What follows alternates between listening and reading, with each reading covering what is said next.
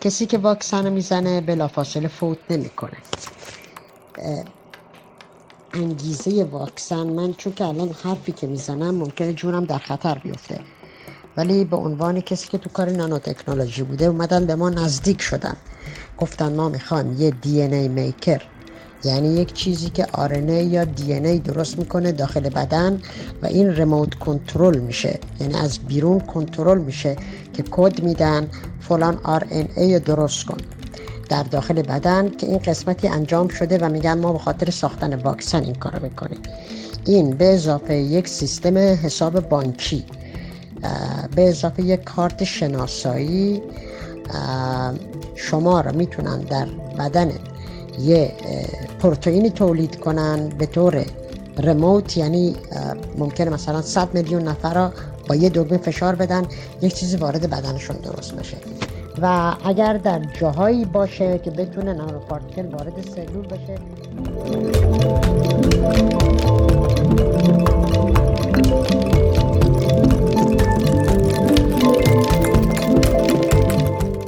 تحقیقات جدید نشون میده که فقط در سه ماهه اول سال دو هزار و بیست حدود شش هزار نفر به خاطر پیروی از دستورات و اطلاعات غلط در مورد ویروس کووید نوزده راهی بیمارستان ها شدند. بر اثر این پدیده که همه‌گیری اطلاعات نادرست یا اینفودمی نام داره، دست کم هشتصد نفر جون خودشون را از دست دادن. این تحقیقات نشون میده بیش از دو هزار و پانصد گزارش به بیست و پنج زبان و در هشتاد و هفت کشور دنیا منتشر شده که باعث اشاعه نظریه‌های توهم توطئه در مورد کرونا بوده. اما این شایعات و تئوری‌های توطئه چی هستند و چرا مردم دنیا اینقدر علاقه نشون میدن به این داستان‌ها؟ سلام، من فرزاد هستم و این اپیزود ششم از پادکست نقطه آبی کمرنگ.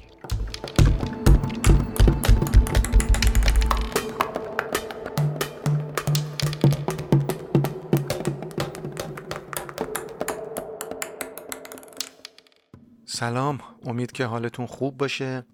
من چند تا توضیح کوتاه بدم و سریع بریم سراغ اصل مطلب. اولا ممنونم از پیامایی که میذارین و منو دلگرم میکنید که به این کار ادامه بدم و یه عذرخواهی بکنم بابت فاصله بسیار زیادی که بین اپیزود قبلی و این اپیزود به وجود اومد. دلایل مختلفی داره که حالا کاری نداریم، ولی سعیم اینه که از این به بعد خیلی منظمتر و با برنامه تر اپیزودهای جدید بیاد. مورد بعدی که باید بهش اشاره کنم، خیلیاتون سوال پرسیدین که چرا نقطه آبی کمرنگ، یعنی این اسم از کجا میاد. به فارسی اگر سرچ بکنید یا حتی به انگلیسی سرچ بکنید نقطه آبی کمرنگ یا پیل بلو دات، کلی اطلاعات براتون میاره. حتی توی ویکی‌پدیا میتونید اطلاعاتی در موردش پیدا کنید و بخونید. ولی خلاصه اگر بخوام بگم اینه که سال هزار و نهصد و نود کاوشگر ناسا به درخواست کارل سیگن که یکی از بزرگترین فیزیکدانان معاصر ماست یه عکسی رو از زمین میگیره. فاصله این عکس از زمین شش میلیارد کیلومتره. شش میلیارد کیلومتر. نگفته مشخصه که زمین ما توی این عکس به شکل یک نقطه آبی کمرنگ دیده میشه. خود کارل سیگن هم توی یک سخنرانی خیلی تاثیرگذار اشاره میکنه به این عکس و نقطه آبی کمرنگ توی این عکس. سخنرانی بسیار جذاب و شنیدنیه، فکر میکنم حدود نیم ساعت باشه، با زیرنویس فارسی هم میتونی توی اینترنت پیداش بکنی. حتما به توصیه میکنم که بری پیدا کنی، ببینی و بشنوی. یه سری گفته بودن که چقدر موزیک پخش میشه بین صحبت ها، که خب این توضیح باید بدم که هدف این پادکست اصلا چی بوده از اول. اینکه مباحث و موضوعات پیچیده رو به زبون خیلی ساده و قابل فهم توضیح بده. یعنی ما نمیخوایم اینجا درگیر پیچیدگی های علمی و فلسفی بشیم، حداقل تا اونجایی که ممکنه. بعضی جاها چاره ای نیست، به اجبار باید عمیق‌تر بشیم توی یه سری موضوعات، ولی سعی بر اینه که این اتفاق نیفته و اینکه کنار این مباحثی که مطرح میشه با هم بشنویم و ببینیم، موزیک خوب و فیلم خوب. و نکته دیگه این که بعد از هر موضوعی، بعد از هر اپیزودی، ما اپیزود بعدی رو اختصاص میدیم به معرفی فیلم‌های مربوط به اون موضوع. و اگر دقت کرده باشید عنوان هر اپیزود هم اسم یک فیلمه. این هم یه سری توضیحات کوتاه بود که باید میدادم. خیلی طولانی شد، بریم سراغ اصل مطلب، کرونا و تئوری توطئه.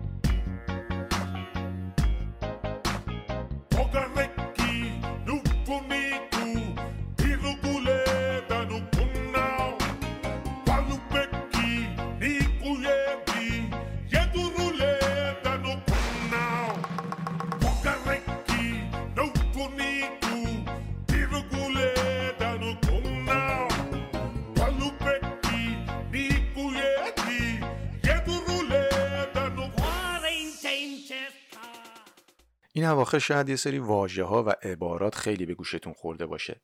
آنتی واکسینیشن، آنتی واکسر، آنتی واکسین، اینها همه اشاره به گروه ها و افرادی دارن که مخالف واکسیناسیون هستند، ضد واکسیناسیون هستند. سازمان جهانی بهداشت این پدیده رو به عنوان یکی از ده تا تهدید بزرگ برای سلامت و بهداشت جهانی عنوان کرده. خود واکسن و واکسیناسیون برمیگرده به سال هزار و هفتصد و نود و شش میلادی که آقای ادوارد جنر روشی ابداع میکنه برای مقابله با بیماری آبله. بعد آقای پاستور بر پایه همین روش واکسن رو تقریبا به صورتی که ما امروز شاهدش هستیم درست میکنه، که ما اصلا کاری به این که چطور واکسن درست شد و پروسه ساختش چجوری بود و اینها کاری نداریم. عبارتهای ضد واکسن و مخالفت با واکسیناسیون جمعی تقریباً هشتاد ساله که به وجود اومده و از همون ابتدا تا الان دلایل این افراد و گروه ها تغییر کرده. یعنی اینجوری نبوده که از اول بیان بگن چون ما نمیدونیم توی واکسن چیه پس نمیزنیم، یا اینکه چون برخلاف آزادی های فردیه ما نمیزنیم. انگار مهم فقط مخالفت کردنه. حالا اینکه چه منطقی یا دلیلی پشت این داستان باشه زیاد فرقی نمیکنه برای این آدما. به عنوان مثال اکثر انگلیسی ها نگرانی هستن که واکسن باعث اوتیسم میشه. حالا جلوتر میگیم که این تفکر از کجا میاد که چرا انگلیسی ها اینجوری فکر میکنن. فرانسوی ها بیشتر بر این باورن که واکسن باعث ام اس میشه. جمعیت زیادی از مردم نیجریه فکر میکنن اگر واکسن بزنن نابارور میشن. کلا دلیل واحد و مشخصی وجود نداره برای این آدما. شایعه درست کردن و از آب گلالود ماهی گرفتن همیشه بوده و هست، ولی این وسط افراد و گروه‌هایی بودن که شدیدتر دامن زدن به این باور که واکسن نزنید، واکسن ضرر داره، واکسن خوب نیست و اینجور حرفا. مثلا آقای اندرو ویکفیلد سال هزار و نهصد و نود و هشت میلادی مقاله‌ای رو توی مجله لنست چاپ میکنه که میگه واکسن ام ام آر یا همون سگانه اوریون سرخک سرخچه باعث ایجاد اوتیسم در کودکان میشه. بعدن معلوم شد که تحقیقات این آقا تقلبی بوده و یه کارای غیر اخلاقی کرده بوده به خاطر اینکه این تحقیقاتش رو ارائه بده. مثلا از بچه‌هایی که اومده بودن تولد فرزندش بدون اطلاع نمونه گرفته و آزمایش کرده و خیلی کارهای دیگه. کلا یه آدم شارلاتانی بوده ظاهرا. این مقاله بعداً حذف شد و حتی بیشتر از صد تا مقاله معتبرتر و قابل استنادتر اومد و چاپ شد در رد نظریه‌های آقای ویکفیلد، ولی صحبت‌های ایشون تأثیر خودشو گذاشته بود و هنوز هم از بین نرفته. پس می‌بینیم که واکسن زدن یا نزدن یه تصمیم شخصی نیست. واکسن نزدن هر فرد یا گروهی حتی اگر کوچیک باشن در نهایت باعث اختلال توی واکسیناسیون سراسری و ریشه‌کنی بیماری‌های مختلف میشه. یعنی همین تأثیری که آقای ویکفیلد گذاشته و هنوز هم ما داریم می‌بینیم. یه مثال دیگه، سال دو هزار و سه که واکسیناسیون سراسری فلج اطفال توی نیجریه شروع شد، همین جنبش‌های ضد واکسن باعث شد که این برنامه حدود یازده ماه عقب بیفته. ولی این عقب افتادگی تقریباً یک ساله باعث شد ریشه‌کنی فلج اطفال توی نیجریه تا سال دو هزار و شانزده به تعویق بیفته. یعنی اتفاقی که باید دوازده سیزده سال پیش می‌افتاد تا همین چند سال پیش ادامه داشت. پس میبینیم که بیدلیل نیست سازمان جهانی بهداشت این جنبش‌ها رو جزو ده تا تهدید بزرگ برای سلامت جهان در نظر گرفته. طبق آمارایی که همین ماه پیش منتشر شد، سی و شش درصد آمریکایی‌ها، چهل و سه درصد فرانسوی‌ها و بیست و یک درصد انگلیسی‌ها گفتن واکسن کرونا نمیزنن. حالا با توجه به تجربه قبلی توی نیجریه و خیلی از تجربه‌های دیگه، وقتی این آمار رو در نظر بگیریم می‌بینیم که چه فاجعه وحشتناکی پیش روی آینده بشره. توی یه شرایط نرمال و عادی چندین سال ممکنه طول بکشه تا واکسیناسیون در سطح گسترده باعث مسئولیت فراگیر و همگانی بشه. حالا در نظر بگیرید با این حجم از اطلاعات غلط و شایعاتی که وجود داره و این آمار بالای افراد ضد واکسن چقدر طول میکشه که دنیا از شر این ویروس لعنتی خلاص بشه. به محض اینکه رسما کرونا به عنوان یک پاندمی معرفی شد، بازار شایعات و تئوری‌های توطئه داغ شد و ما در کنار این پاندمی شاهد پدیده دیگه‌ای بودیم به نام اینفودمی و همچنان هم هستیم. اینفودمی به طور خلاصه میشه همه‌گیری اطلاعات غلط و جالبه که الان سرعت این پدیده اینفودمی از سرعت انتشار خود ویروس کرونا بیشتر شده. یعنی روزی نیست که ما توی شبکه‌های اجتماعی، توی اینستاگرام، فیسبوک، یوتیوب و و و و یه سری خبرهای عجیب غریب و یه سری شایعات عجیب غریب نشنویم. یعنی ما به جای اینکه اطلاعات و آمار درست و علمی و قابل استناد رو داشته باشیم، هر روز می‌بینیم یه سری شایعه جدید توی فضای مجازی و شبکه‌های اجتماعی پخش میشن. بیایم حالا این آدما رو، این گروه‌ها رو طبقه بندی بکنیم. ببینیم که اصلا چرا مخالف واکسن هستن یا حداقل مخالف واکسن کرونا هستن. ما اگر بخوایم این آدما رو دسته‌بندی کنیم، سه تا دسته میتونیم بهش اشاره بکنیم. دسته اول رویکرد کاملا علمی دارن و خب از بقیه منطقی ترن. اینا میگن چون این واکسن جدیده و هنوز اثرات جانبی احتمالش مشخص نشده، ما فعلا نمیزنیم. صبر میکنیم بقیه بزنن، اگر خطری نداشت من هم میزنم. دسته دوم کسانی هستند که بدون مطالعه اطلاعات نادرست دریافت میکنند. خب ما از قدرت شبکه‌های اجتماعی آگاهیم. حالا این بندگان خدا یه پیش زمینه‌ای هم شاید داشته باشن و میرن یه سری ویدیو و مصاحبه و مستند توی یوتیوب و اینستاگرام و فیسبوک میبینن. فکر میکنن حقیقت همینیه که دارن میبینن، در صورتی که خب هر کسی که یه روپوش سفید بپوشه یا یه گوشی پزشکی بندازه دور گردنش پزشک نیست. اگر هم باشه لزوما حرفش درست نیست. این دسته دوم آدمای خطرناکی هستند. توی اپیزود قبلی در مورد اینجور شخصیت ها صحبت کردیم که تصورشون اینه که با دیدن چند تا ویدیو فکر میکنن که خیلی با مطالعه و با سواد هستن و خب رگه هایی از پارانوید و خودشیفتگی دارن که کامل در موردش بحث شد توی اپیزود قبلی. بگذاریم بریم سراغ دسته سوم. دسته سوم کلن از بیخوبون علم رو قبول ندارن. یه سری اعتقادات و باورهای غلط و خرافی دارن که هیچ گونه پشتوانه علمی نداره. منبع اطلاعاتی دسته دوم این دسته سومن. یعنی این دسته سوم میان یه سری اطلاعات میدن، از خودشون ویدیو و صدا ضبط میکنن، میزنن تو شبکه‌های اجتماعی و اون دسته دوم همون آدم خطرناکو میان اینو میبینن و استناد میکنن به حرف اینها. و دقت کنید ما در مورد ایران فقط صحبت نمی کنیم. اگر فکر می کنید این داستانو فقط مربوط به ایرانه، سخت در اشتباهی. لیسنده و روغن بنفشه فروش و توصیه به خوردن ادرار شتر و نماینده مشکوک همه جای دنیا هست.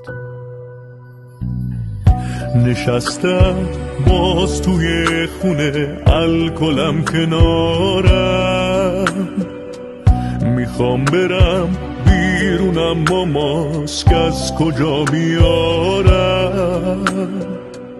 خیابونا که کرونا داره، از آسمون ای ویروس میباره، همون بهتر بمونم تو خونه باز دوباره. تو نفست رنگ صرف داره، داغی انگار تب داری دوباره، بذار روغن بنفشه یکی واسط بذاره، روغن بنفشه آه چه دردی داره، کاش که یک گیتسن بیاره. میگن که توی کیم تموم شدم و ایران هنوز کسی هست که دونه ماست نداره. کسی توی ایران دیگه جون نداره، کرونا ماها رو داره خون میاره، ولی با معتادا و مسئولا کاری نداره. قبل از اینکه با هم یه سری از این نظریه های عجیب و مضحک رو بررسی بکنیم، بریم ببینیم اصلا ویروس چیه، واکسن چیه، آیا این همه قیل و قال منشأ علمی داره یا پشت این داستانا اهداف دیگه‌ای پنهان شده؟ من این اواخر با یک انسان نازنین آشنا شدم به نام دکتر حمید مقیم‌پور. حمید داروسازه و توی کانادا زندگی میکنه. خودش توی اینستاگرام و یوتیوب کانال داره که در مورد مباحث مختلف پزشکی به خصوص داروها صحبت میکنه و میونش یه گریزی هم میزنه به زبان انگلیسی و اصطلاحات رایج و پرکاربرد که خیلی قشنگ و ساده توضیح میده. لینک کانال کندو رو آخر همین اپیزود براتون میذارم، حتما به کانالش سر بزنید، فالو کنید و از مطالبش استفاده بکنید. من گفتگوی انجام دادم با حمید در مورد اینکه به طور کلی ویروس و واکسن چیه یا نحوه ساخت واکسن چجوریه و خیلی از موضوعات دیگه که این روزا زیاد میشنویم و میخونیم ولی اطلاعات دقیقی در موردش نداریم. بریم با هم صدای حمید رو بشنویم، بعدش برمیگردیم، چیزای جالب و باحالی براتون دارم. حمید جان سلام. سلام، خوشحالم از این که متشکرم، مرسی، بالاخره فرصت شد با هم دیگه صحبت بکنیم. امیدوارم که اطلاعاتی که میدیم بتونه به درد بچه ها بخوره. آره منم امیدوارم که حالا اولا که خیلی خوشحالم دارم با حرف میزنم، مرسی. و همچنین عرض شود که فکر میکنم یه بحث جالبی بشه. حالا شروع کنیم از به قول معروف این که اصلا ویروس چیه و واکسن چیه و واکسن چجوری درست میشه و چند نوع واکسن داریم و اینا، بعد بریم حالا سمت اون کانسپت اصلی پادکست خودمون که حالا میره سمت تئوری توطئه و خلاصه اون بحثای پشت این داستان واکسن.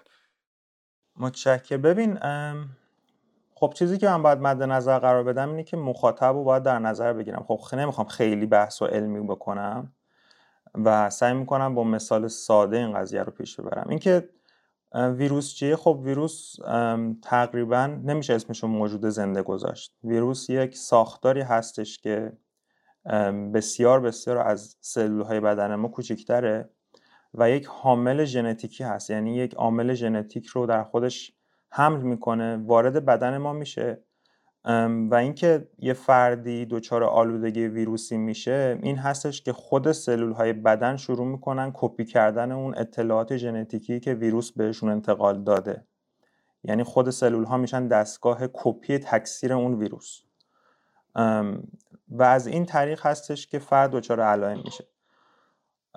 در مورد واکسن ببین اتفاقی که میفته، کلن ایده پشت تمام واکسن ها اینه که ما سیستم ایمنی بدنمون رو بهش این توانایی رو بدیم که خودش رو آماده داشته باشه در مواجهه با هر عامل خارجی، نه لزوماً ویروس، میتونه باکتری باشه، میتونه حتی یک عامل آلرژیزا باشه، حتی مثلا گرد و خاک یا هر چیزی که پیش میاد در نهایت سیستم ایمنی ما هستش که بهش واکنش نشون میده.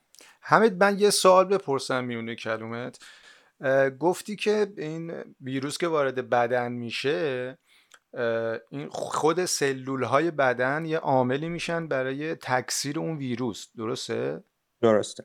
یعنی این این سلولهایی که میگی خودشون باعث تکثیر ویروس میشن جدای از اون حالا گلوبولهای سفیده که باعث ایمنی میشن؟ آره. ببین مثلا وقتی این وار... آره وقتی وارد بدن میشه ژنتیک خودش رو ویروس تزریق میکنه به سلولی که تحت تاثیر قرار میگیره، این ژنتیک میره همراه با اون دی ان ای که توی اون سلول، یعنی جزئی از دی ان ای اون سلول میشه و این سلول وقتی داره به حالت عادی خودش رو تکثیر میکنه، نسخه های از ویروس رو هم شروع میکنه به تکثیر کردن و به خاطر آه. همین فرد دچار آلودگی میشه. درست. آره، چون ویروس یه عاملی هستش که در بیرون بدن انسان، حالا بسته به اینکه از کدوم خانواده یا چه ساختاری داشته باشه، نمیتونه زنده بمونه. یعنی همینطور که در مورد کرونا هم گفتن گفتن مثلا هفتاد و دو ساعت نهایت، بیست و چهار ساعت هنوز خیلی نتونستن به قطعیت برسن، ولی این ساختار حامل ویروس باز میشه و تموم میشه میره.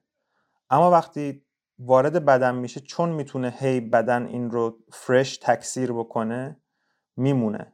برای همینه که بعضی از افراد که مثلا خودشون از لحاظ سیستم ایمنی قویان، میگن خب تو واکسن رو بزن، برای اینکه بدن تو میشه سیستم توزیع ویروس، یعنی تو منتقل میکنی به افراد دیگه. پس بیا خودتو ایمن کن که اگه ویروس وارد بدن تو شد، از بین بره، تو نشی سورس آلودگی بقیه. حالا خیلی پیچیده‌اش نمی‌کنیم، ولی مایندست و ذهنیت این قضیه اینه. خب میگفتی حمید جان در مورد واکسن داشتی حرف می‌زدی. آره، در مورد واکسن ببین اتفاقی که افتاد، واکسن از سالیان قبل خب ایدهش بوده، منتها اتفاق جدیدی که در مورد واکسن کرونا افتاده، این تکنولوژیایی هستش که بهش رسیدن و تونستن این واکسن رو خیلی خیلی سریعتر از موردهای مشابه بتونن تولیدش کنن. واکسن ایدهش اینطور بود، اگه بخوام ساده برات بگم، شما فرض کن که مورد تهاجم یک گروهی قرار میگیری و شهرت آسیب میبینه و بعد برای اینکه منبع جلوگیری کنی، اون گروه مهاجم یا هر کسی که تهاجم داشته به شهرت رو ور میداری تو شهر، میگردونیش که آها اینو ببینید، مثلا من بعد اگه اومد سریع حمله کنیم، آماده باشید براش. واکسنی همچین کاری رو میکنه، اون عامل رو به بدن ما شناسایی میکنه که بدن ما یه آمادگی نسبی براش داشته باشه و این حالت سورپرایز شدن پیش نیاد که فرد دچار این مرحله از مریضی و بیماری بشه. حالا این آگاهی رسانی به این شهر چطوری انجام میشه؟ ممکنه خود فرد و یا اون گروه رو بکشن و اون وقت اون جنازه رو به شهر معرفی کنن. الزاما نه اینکه همه ویروس ها رو بشه از این طریق به بدن شناسون، ولی یه عده‌شون این طور این کار رو کردن.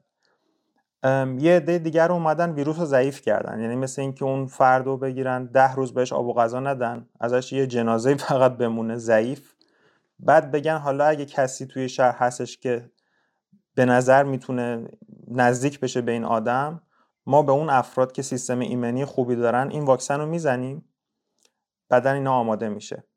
به خاطر همین واکسنی که ویروس زنده ضعیف شده داره، همه آدما نمیتونه. مثلا کسی که شیمی درمانی میکنه بدنش یه مقدار ضعیف تره، بهش میگن این واکسن رو تو نزن، چون ویروست با اینکه ضعیف شده ولی همچنان زنده است.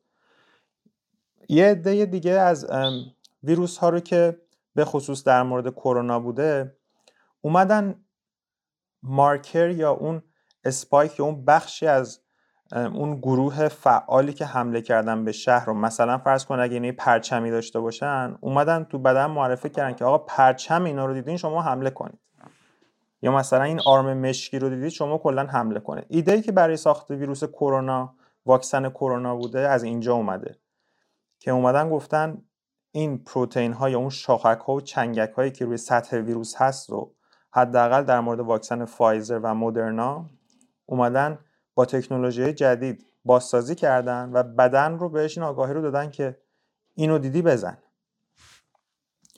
برای همینه که حتی ویروس که جهش پیدا کرده، چون همچنان تحت، یعنی ما همچنان تحت خانواده کرونا میشناسیمش، تحت کووید نوزده میشناسیمش، حتی با وجود جهش هایی که توی ویروس انگلیسی آفریقایی داشته، همچنان واکسن تونسته در, مر... در مقابلش ایمنی ایجاد کنه. یعنی به هر حال با اینکه خودش رو تغییر داده، ولی همچنان بدن شناخته این رو.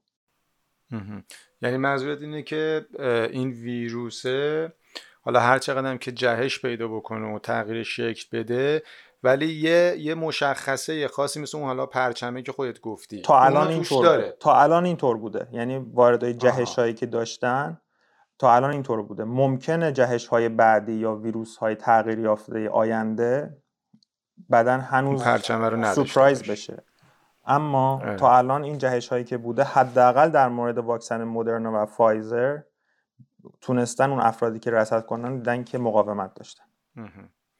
خب یه ذره بیشتر توضیح میدی در مورد این تکنولوژی جدیدی که واکسن کرونا رو از روش دارن میسازن، من میخوندم یه جایی مثل این که میاد روی آرنای و آرنای آرنای و ام‌آرنای و اینا میشینه اون ویروسه، یه همچین چیزایی من خوندم. حالا خودت بگو که توضیح بیشتر بده. آره ببین، اول یه ابهامی رو بذار برطرف کنیم که چرا این واکسن زود اومده انقدر به بازار. ببین، روند ساخت واکسن توی سالیان قبل شاید ده تا پانزده سال طول می‌کشید، اما چرا برای کرونا اومده انقدر سریع شده؟ اول برای این بوده که این یک فراگیری جهانی بوده، یعنی همه دانشمندا توی همه جای دنیا اطلاعاتشون رو به هم دادن برای اینکه بتونن واکسن علیه این تولید بشه. پس این قضیه خیلی به انحصار یک شرکت و یک گروه مطالعاتی در نیومد. خود چین سال قبل که اعلام آلودگی کرد، تو همون ژانویه نقشه ژنتیک این ویروس رو اعلام کرد و این برای شرکت‌هایی که از طریق ژنتیک دارن کار میکنن رو واکسن کارو خیلی ساده کرد. بعد خب این تعامل جهانی پشتش بوده. دوم این که وقتی ویروس ساختارش شناسایی شد، دیدن که این از همون خانواده کرونا بوده که سال دو هزار و دو و سال دو هزار و دوازده ما باشون برخورد داشتیم. پس همینجا باعث میشه یه شناسایی خیلی خوبی نسبت به این ویروس به وجود بیاد که بدونیم همچنان از تجربه هایی که ما از سارز داشتیم سال دو هزار و دو و یا از مرز داشتیم سال دو هزار و دوازده میتونیم جلوی این استفاده بکنیم. و اینکه هزینه هایی که لازم بود برای ساخت یک واکسن رو خیلی دولت‌ها کمک کردن، برای اینکه کلاً داشت اقتصاد رو نابود میکرد و برای همین تمام اون سرمایه‌ای که لازم بود از همه کشورها فراهم شد که این پروسه ساخت واکسن سریع انجام بشه. یعنی مثل این میمونه ایش. که شما یه ماشینی که بخواد به مقصد برسه توی شهر پشت ترافیک باشه و هی مجبور بشه راه بگیره، از چراغای راهنمایی به نوبت عبور کنه، تا اینکه شما توی ماشین پلیس بشین و آژیرش هم روشن کنی. شما تمام اون ترافیک همه میکشن خودشونو کنار که شما زودتر به مقصد برسی. این دقیقاً روندی بودش که تسریع کرد ساخت واکسن کرونا رو و در نهایت تکنولوژی جدید ساخت واکسن که از الان دیگه شما لازم نیست که ویروسو ببری بکشیش، ویروسو ببری ببینی ضعیفش کنی، رو افراد امتحان کنی، ژنتیکش رو به دست میارن. اون بخش های غیر بیماریزا که مثلا من مثالی که زدم پرچمه بوده، میگیرن اونو میسازن و مطمئنن که اون عامل بیماریزایی نمیکنه. اونو مش... میدن به بدن که خیلی راحت بتونه بدن علیه اون واکنش ایمنی ایجاد بکنه و این چیزی بودش که باعث شد خیلی سریع روند مطالعه واکسن رو به نتیجه برسه و با اطمینان خیلی خوبی تونستن اینو بسازن، حداقل در مورد دوتا واکسن مودرنا و فایزر. در مورد واکسن روسیه اگه بخوام الان بهت بگم که اتفاقا محمولش وارد ایران هم شده، اینا گرفتن اون قسمتی از ویروس که غیر بیماریزا هستش رو نه از طریق واکسن وارد یه ویروس غیر بیماریزای آدنو ویروس کردن. یعنی ویروسی که یک حاملی که بیماری زایی نمیکنه، این بخش کرونا رو تزریق کردن توش که همون پرچمه ساخته بشه، منتها زحمت حملش رو به بدن ما یه ویروس غیر بیماری زا انجام میده. این تکنولوژی که روسا گذاشتن پشتش. یعنی تکنولوژی ساخت این واکسن روسی فرق میکنه با فایزر و مودرنا. بله، فایزر و مودرنا از mRNA بوده، یعنی فقط و فقط اومدن اون بخشی از اطلاعات ژنتیک ویروس که باعث میشه که اون پروتئین سطحی ویروس ساخته بشه، یعنی اون چنگک های ویروس رو به بدن شناسایی بکنن، که این mRNA نیازمند این هستش که شما خیلی تکنولوژی خیلی بالایی میخواد.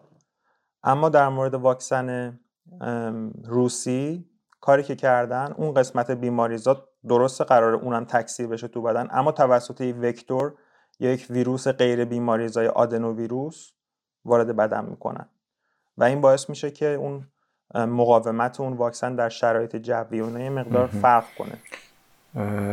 یه سوالی برام پیش اومد. گفتی که توی حالا واکسن مودرنا و فایزر اون قسمتی از ویروس که بیماریزا نیست رو جدا میکنن و اونو تزریق میکنن به عنوان واکسن، درسته؟ اگه درست فهمیده باشم. اطلاعاتی از ژنتیک ویروس، یعنی اون قسمتی از آر ان ای ویروس که منجر به ساخت و تکثیر قسمت‌های غیر بیماریزای ویروس میشه، میسازن. بدن اون قسمت‌ها رو شناسایی میکنه، یاد میگیره. میگه من هر وقت دیگه اینو ببینم میزنم.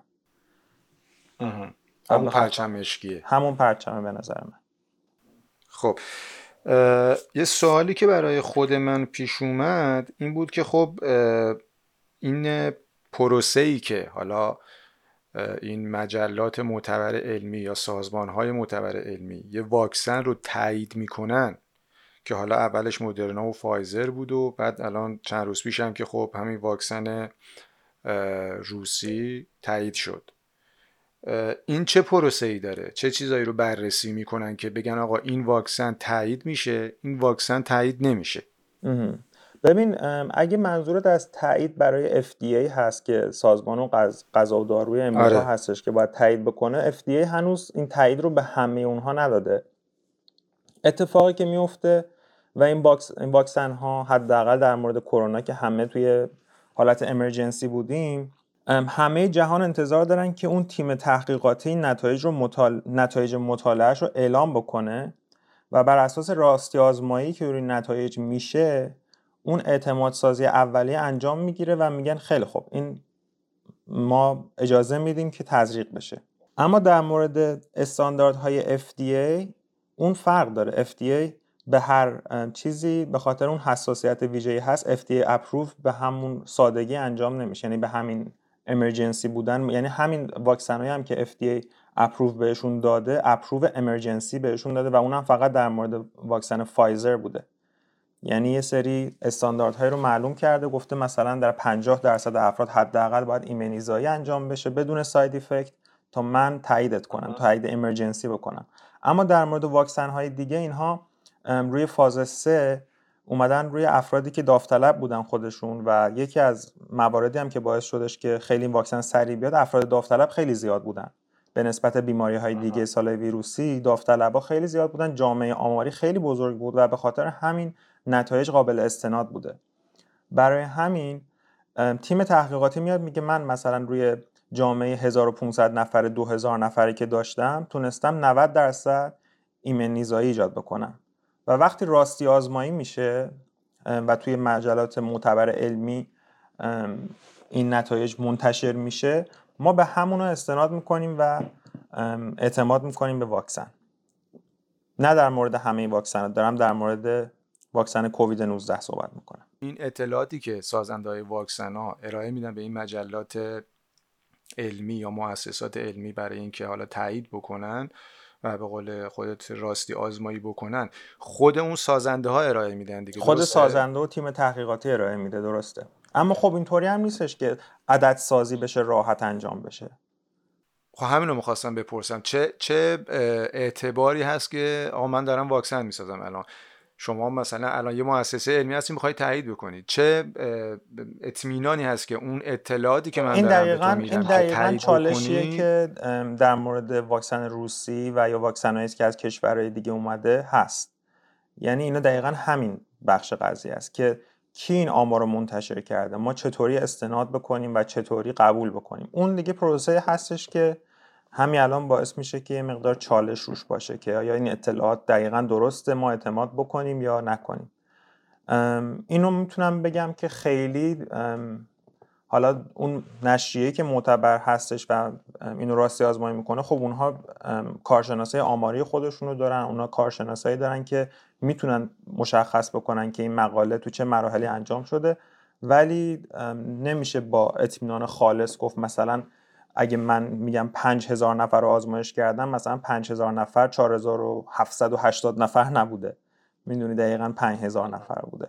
این خب اطلاعات دیتا میتونه دستکاری بشه و این بستگی داره که، اما خب اصلا امر مرسومی حداقل تو زمینه علمی تو این حد گسترده چیزی نیستش، برای اینکه رسوایی‌هایی که بعداً بخواد به بار بیاره خیلی گرون تموم میشه برای اون سازنده، اون کمپانی که تقریبا میتونه ورشکستش بکنه. مثلا فرض کن سالیان بعد دیتا از جایی در بیاد که اطلاعات من اشتباه بوده. خب دیگه کی میخواد از اون به بعد به اون شرکت داروسازی یا اون چیز اطمینان بکنه؟ میدونی برای همین یه همچین قماری رو انجام نمیدن کشور و اون تیم تحقیقاتی که اعتبار خودشون رو به خاطر مثلا یک دیتای فیک زیر سوال ببرن. یعنی اصلا از لحاظ علمی چیزی نیستش که حداقل روتین نبوده. درست. یه اشاره‌ای کردی حالا حمید به این واکسن‌های مختلف، میخوام یکم دقیق‌تر توضیح بدی برامون چه تفاوت‌هایی دارن، درصد تاثیرگذاریشون چقدر، ایمنی سازیشون به قول معروف چقدره، و بعد از اینکه حالا گفتیم این ایمنی سازیشون چند درصد هر کدوم از اینا و چه تفاوتایی دارن، اینکه بگی این ایمنی سازی اصلا یعنی چی؟ یعنی الان مثلا میگیم فلان واکسن نود و پنج درصد ایمنی سازی ایجاد میکنه، ایمنی ایجاد میکنه توی بدن، فلان واکسن هشتاد درصد مثلا ایجاد میکنه. این این یعنی چی؟ اینو این درصد از کجا میاد؟ ببین وقتی ما میگیم ایمنی زایی، یه دونه فاکتورهایی توی بدن ما بعد از مواجهه با اون عامل شناسایی ویروس، حالا هر چی که میخواد باشه، یا اون به قول خودمون پرچمه باشه یا اینکه خود ویروس، هر چیزی که هست، در اثر مواجهه بدن با اون یک سلول‌های ایمنی خاطره به وجود میاد، بی سل‌ها بهش میگن. وجود اون بی سل‌ها این گارانتی رو به شما میده که اگه ویروس وارد بدن بشه، بدن کاملا آمادگی داره برای اینکه اونو نابود بکنه. با اندازه‌گیری این بی سل‌ها میتونن متوجه بشن که این آنتیبادی ها قادر به تولید توی بدن اون فرد هستن و سیستم ایمنیش تقریبا به یه حالت هوشیاری به یه حالت هوشیاری رسیده. حالا اینکه این بی سل ها چقدر توی بدن اون فرد موندگار بشن، این چیزی هستش که بعداً تو مطالعات دیرتر نشون میده که روند تزریق مجدد واکسن چند سال بعد باید انجام بشه. مثلا الان واکسن زونا هست، توی جدیدترین مورد واکسن که اومده گفتن که شما دو دوز رو که بزنید، یه دوز رو همین الان میزنید، یه دوز دیگه تا شش ماه بعد. اون سلول‌های خاطره که تو بدن شما میمونن به نظر میاد که تا مابقی عمر شما رو علیه ویروس زونا محافظت میکنن. اما ممکنه مطالعات دیرتر نشون بده که نه، مثلا یه عده‌ای بعد از پنج سال یا شش سال همچنان دچار بیماری شدن و بگن خیلی خب پس ما میگیم یه پنج سال بعدم یه دوز یادآوری انجام بشه. این میشه عامل بررسی این که یک واکسن مؤثر بوده یا نه. و اینکه حالا آمار میدن نود و پنج درصد، یعنی اینکه تونستن اون افراد این سلول‌های خاطره، یعنی این سلول‌های ایمنی خاطره رو توی بدنشون به وجود بیاد و بدن اونها در مواجهه با ویروس تونسته بلافاصله آنتیبادی تولید کنه. درست. هر واکسنی همین یه عوارض جانبی داره، به هر حال هر دارویی، هر واکسنی یه سری ساید ایفکتی داره اینا. درسته؟ حالا میخوام بدونم که یه واکسن، حالا چه اون واکسن‌های قدیمی که میساختن و چه این واکسن‌های جدیدی که با اون تکنولوژی جدیدی که صحبت کردی ازش ساختن و دارن میسازن، اگر عوارض جانبی داشته باشه چقدر طول میکشه که خودشون نشون بده و ما بدونیم که آقا مثلا اگر حالا شش ماه دیگه، یک سال دیگه، دو سال دیگه اون کسی که واکسن زده یه اتفاقی براش افتاد، این از عوارض اون واکسن است. میشه اینو دقیق گفت که مثلا چقدر طول میکشه؟ ببین در مورد این قضیه بذار اگه میخوایم فقط در مورد واکسن کووید صحبت کنیم یه مقدار بحث فرق میکنه، چون هنوز ما کووید رو اونقدی شناسایی نکردیم در مورد همه جنبه‌هاش رو بتونیم صحبت کنیم. ما فرض رو به این گذاشتیم که اون پرچمه یا اون شناسایی که الان وارد بدن کردیم بیماریزایی نکنه و قطعاً هم نباید بکنه. یعنی هیچ موردی تو دنیا نبوده که این قسمت از ویروس بتونه، اصلا با عقل جور در نمیاد. این فقط اون چنگک‌های هستش که ویروس به واسطه اونا اتصال پیدا میکنه به سلول بدن و اصلا هیچ موردی نیستش که اون بتونه باعث بیماریزایی بشه. اون چیزی که باعث بیماریزایی ویروس میشه اون دی اون آر ان ای، اون قسمت اطلاعاتی ویروس هستش که وارد دی ان ای انسان میشه و تکثیر میشه ویروس. خب پس این ما باید بهش اعتماد کنیم که اگر واقعا یه همچین فراورده‌ای وارد بدن میشه نباید ساید افکتی ایجاد بکنه در لانگ ترم. اما در مورد عوارضی که خب اولش به وجود میاد، شما وقتی بدنت در مقابل با هر عامل خارجی قرار میگیره یک واکنشی میده، یعنی نشون دهنده سلامت بدنته که اینو کچ کرده یا شناسایی کرده، که این میتونه حالا به حسب فرد متفاوت باشه، یا التهاب در ناحیه تزریق، یا یه تب خفیفیه که ممکنه روز بعد تزریق انجام بشه، یا حالت سرماخوردگی جزئیه که این دقیقاً داره به نشون میده که یه اتفاقایی توی بدنت داره میفته و اون سیستم ایمنی داره واکنش نشون میده. در مورد واکسنایی که قبلا بوده، بعضیاشون واکسنای زنده بودن، یعنی ویروس زنده بوده منتها ضعیفش کرده بودن، این واکنش یه مقدار طولانی‌تر میشد. یعنی ما حتی الان یه نوعی از ویروس واکسن آنفلوانزا رو داریم که به صورت اسپری بینی هست. خب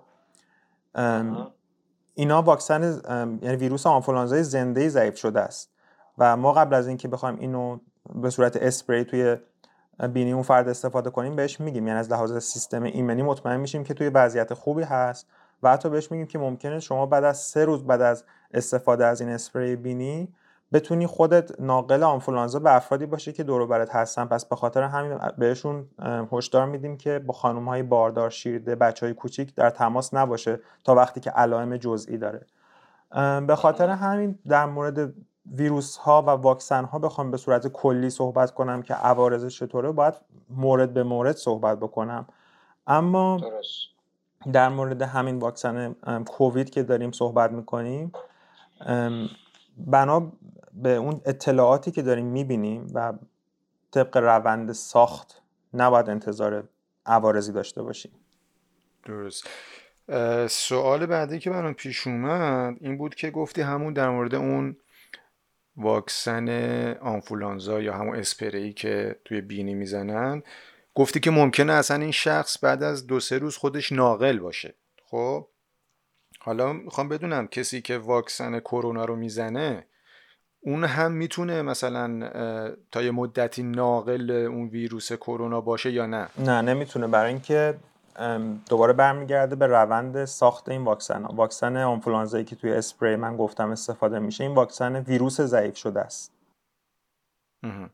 خب پس هیچ خطری نداره برای دور و برای اون کسی که واکسن زده؟ نه هیچ، نمیتونه ناقل باشه. آره، برای اینکه اصلا ویروس نبوده که بهش تزریق شده. درست. خودت واکسن زدی حمید؟ من نه، من هنوز، یعنی قرار بود که توی اولویت گروه‌های باشیم که واکسن رو دریافت می‌کنیم به عنوان کسایی که توی داروخانه داریم سرویس میدیم، اما نمیدونم به خاطر مراحلی که حالا توی توزیعش بوده، گروه‌های هستن که بیشتر نگرانیایی که توی کانادا بوده در مورد خانه‌های سالمندان بوده که این افراد خیلی توی خطرن و کادری که توی بیمارستان دارن به این افراد آلوده سرویس میدن رو توی اولویت قرار گرفتن و ما همچنان منتظریم که اون اولویتمون اعلام بشه و این واکسن رو بگیریم. درست. امیدوارم که هر جوری هست، با واکسن، بدون واکسن، هر جوری هست، زودتر این قضیه کرونا تموم بشه. واقعا چیزایی که همه ما توی این یه سال دیدیم فکر میکنم خیلی عجیب غریب بود، خیلی عجیب غریب بود. امیدوارم به سلامت عبور کنیم ازش. آره منم امیدوارم. حمید جان اگر حرفی نداری، اگه چیز اضافه می‌خوای؟ نه مرسی، من خیلی بیشتر از خودت صحبت کردم، قرار بود مهمان این برنامه باشم اما میزبان بودم و مرسی که این فرصت رو در اختیارم گذاشتی. لطف داری، پادکست خودته، هر وقتم بخوای ما در خدمتت هستیم. خواهش میکنم، ممنون که زحمت کشیدی. متشکرم، مرسی. قربونت، موفق باشی، خداحافظ. همچنین، خداحافظ.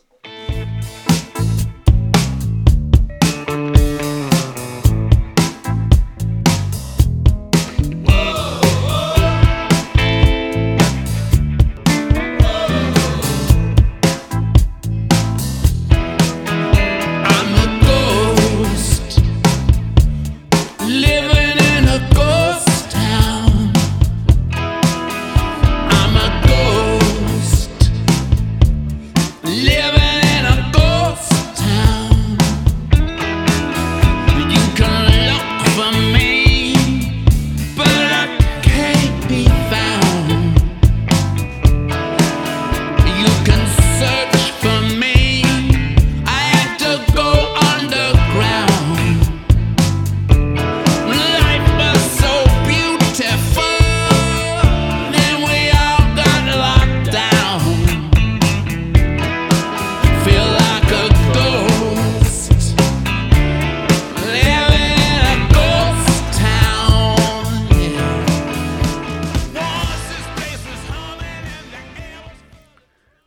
ما گفتیم که این بحث‌های خرافاتی نه تنها توی ایران بلکه همه جای دنیا هست و هیچ ربطی هم به جغرافیای اون کشور نداره.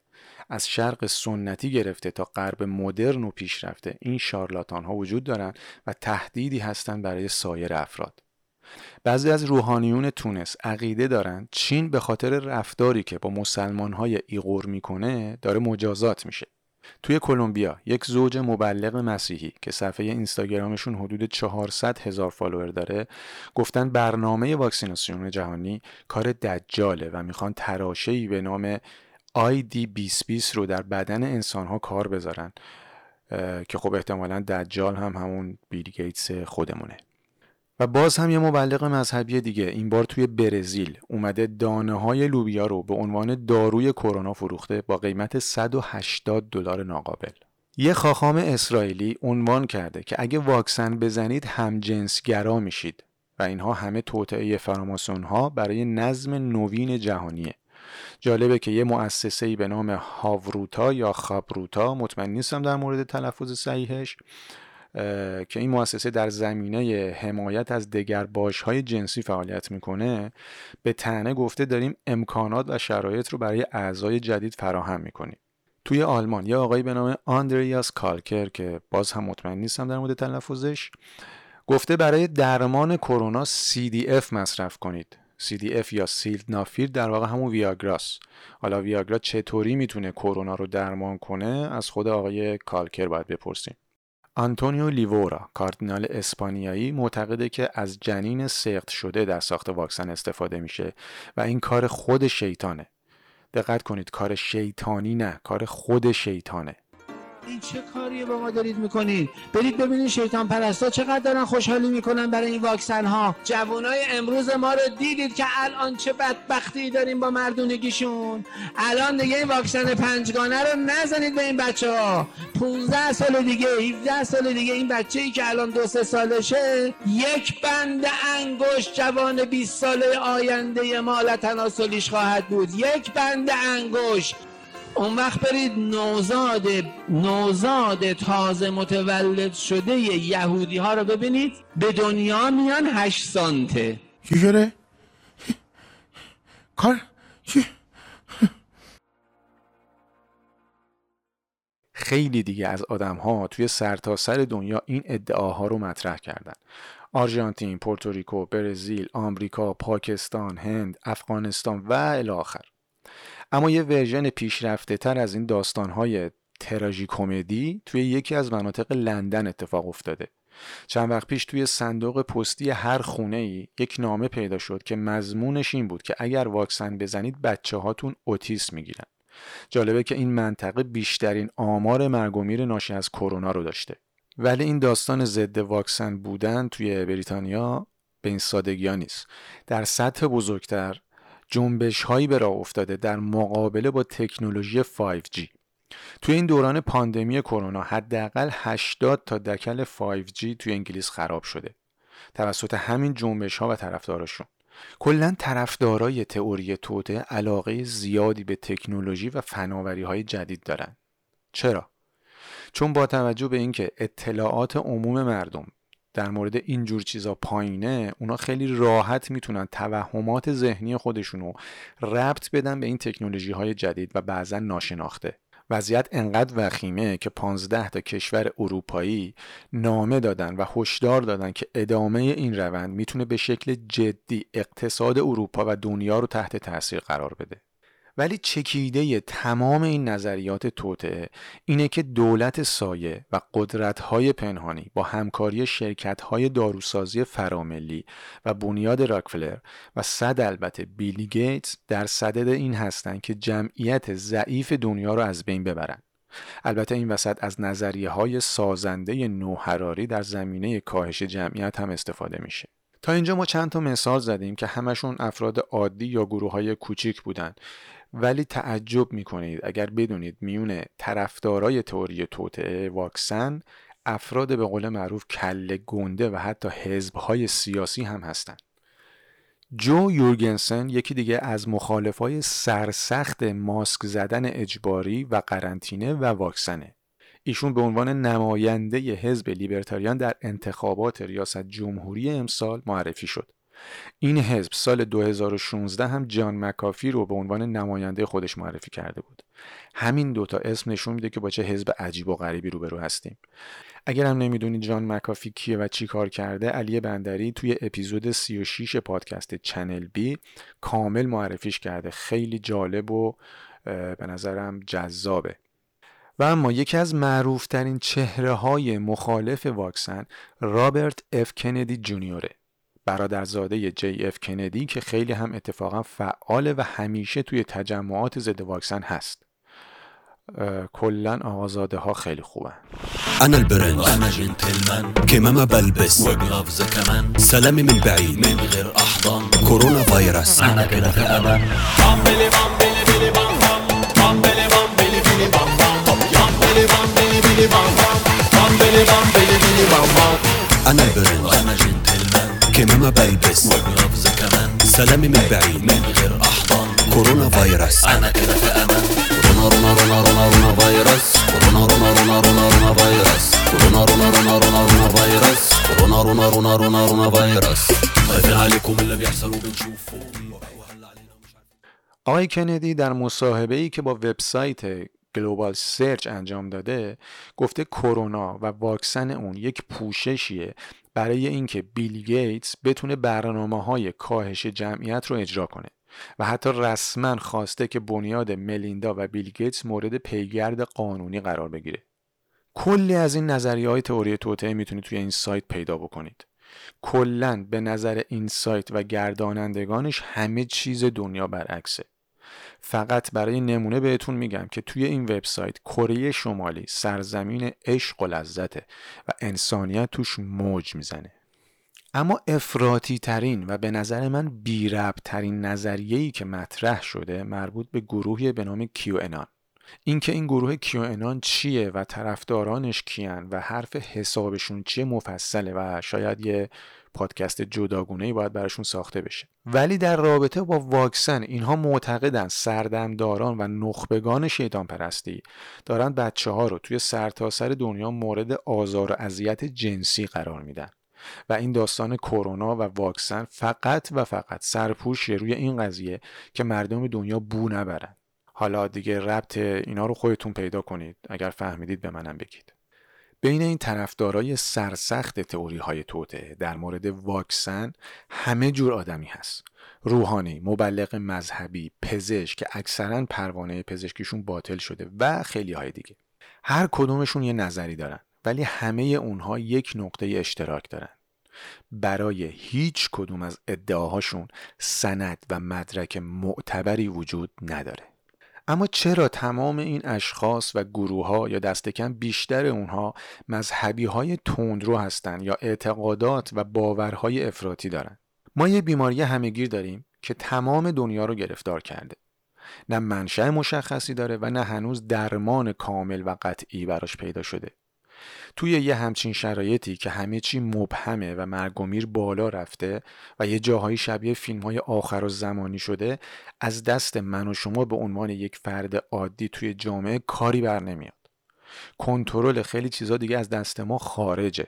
تنها چیزی که هست درماندگی و افسردگی و ناامیدیه. این شرایط باعث میشه منطق انسان‌ها ضعیف بشه. آدما از نظر احساسی شکننده تر میشن و این ضعف احساسی کاری میکنه که آدما خیلی راحت تر هر وعده و نقل قولی که به عنوان و به بهانه محافظت از جان انسان ها مطرح میشه رو قبول کنن. یه سری از افراد هم فارغ از اعتقاد و مذهب اصولا مشکوکن به همه چی. مثلا اومدن گفتن کرونا شش تا حرف داره، از اون طرف مثلا سی حرف سوم توی حروف الفبا و وقتی اینها رو با هم جمع میکنید جمعش میشه شصت و شش. با شش خود کرونا میشه ششصد و شصت و شش و این عدد شیطانه. و یه سری دیگه هم که اعتقاد دارن که ویروس کووید نوزده ساخته دست بشره. ولی حالا این باور از کجا سرچشمه میگیره؟ سال هزار و نهصد و هشتاد و یک کتابی چاپ میشه به نام چشمان تاریکی. نویسنده توی این کتاب از ویروسی نام میبره به نام ووهان چهارصد که یک سلاح بیولوژیکیه که ریه ها رو درگیر میکنه و هیچ درمانی هم براش وجود نداره و گفته میشه اسم ویروس هم اشاره‌ای به مؤسسه ویروس شناسی ووهان که تنها آزمایشگاه با سطح ایمنی چهار در چینه. خب سطح ایمنی چهار هم بالاترین سطح ایمنی برای یک مؤسسه ویروس شناسی یا یک آزمایشگاهه. خیلی هم سر و صدا کرد، وایرال شد، حتی اگه اشتباه نکنم ترجمه فارسیش هم روی اینترنت اومد و همین الان هم فکر کنم بشه پیدا کرد. اما چند تا نکته وجود داره. این آدما و این افرادی که میان اینها رو پست میکنن فقط اشاره میکنن که توی این کتاب ویروس کرونا پیش بینی شده و اسمش هم از ووهان چهارصد، ولی نمیان این چیزا رو بگن که توی نسخه اصلی کتاب اسم ویروس گورکی چهارصد بوده که در روسیه ساخته شده، ولی توی چاپ بعدی یعنی سال هزار و نهصد و هشتاد و نه اسم ویروس به ووهان چهارصد تغییر میکنه. پس میتونیم بگیم ویروس قرار بوده توی روسیه تولید بشه و برای ردگم کنی توی کتاب اسمش رو عوض کردن. دومی که درصد مرگ و میره این ویروس صد درصده، یعنی هر کسی مبتلا بشه بی برو برگرد میمیره. دوره نهفتگی ویروس هم چهار ساعته که خب میدونیم درصد مرگ و میر کرونا دو درصد و دوره نهفتگیش دو هفته است. نکته دیگه این که توی کتاب پیش بینی های دیگه‌ای هم وجود داره، مثلا اینکه تا سال دو هزار و پانزده عملهای جراحی فقط با لیزر انجام میشه، یا اینکه نابینایان میتونن با کار گذاشتن یک تراشه توی مغزشون بینا بشن که خب دیگه نیازی نیست بگم که علم حتی نزدیکش هم نشده. خلاصه که هر جا شیش دیدین شیطان اونجا نیست. یه سریامون توی آینه هم نگاه کنیم شیطان رجیم رو میبینیم. Ciao from Italy. Greetings from Kazakhstan. This is Austin. Check Tehwan into our team.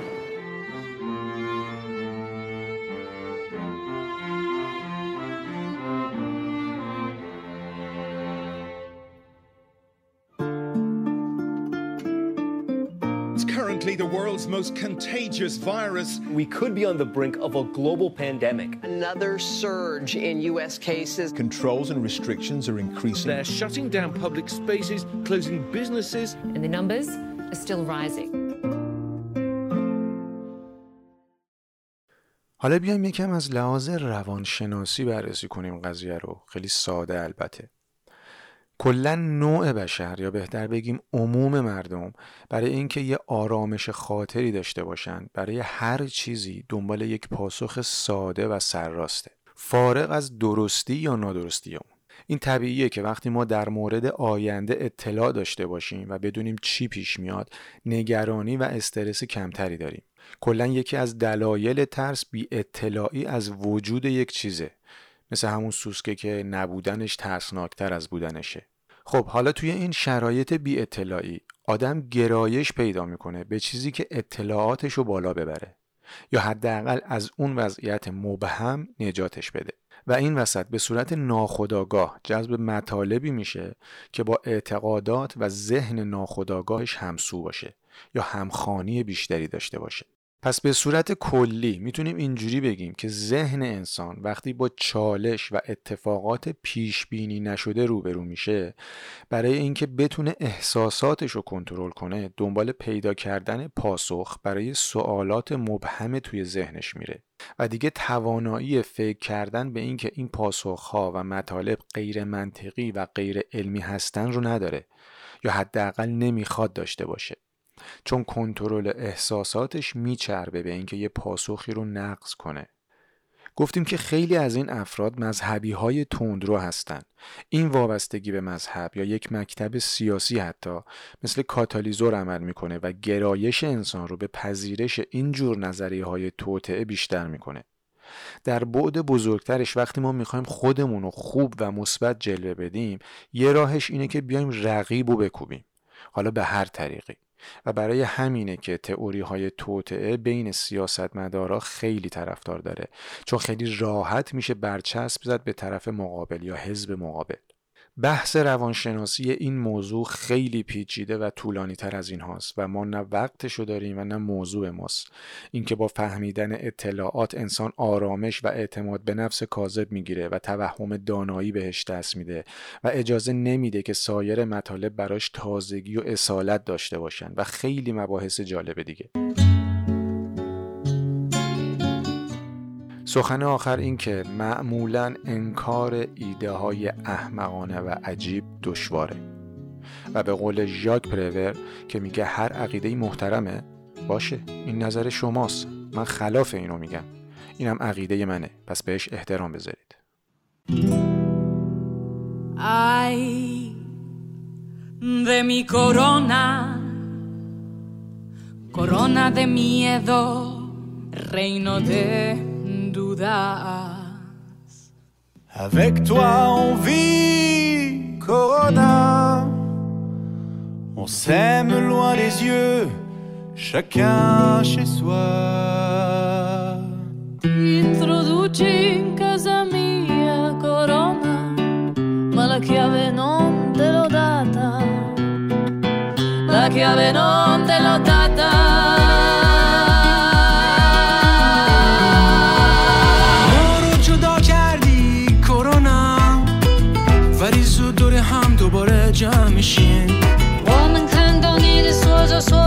کرونا یه تشم حیوانه اونه تو لسا پاپاس کرونا نموان نموان بابا But all of those who take care of us corona Hey, let's send them my love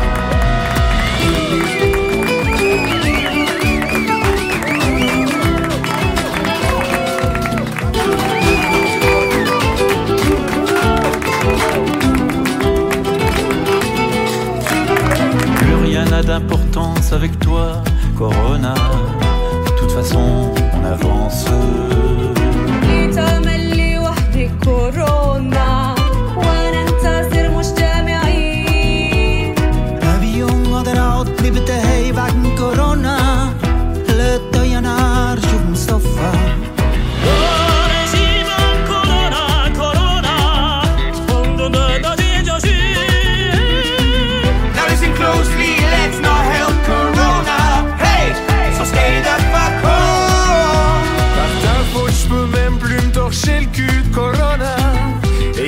Plus que des pâtes sans gluten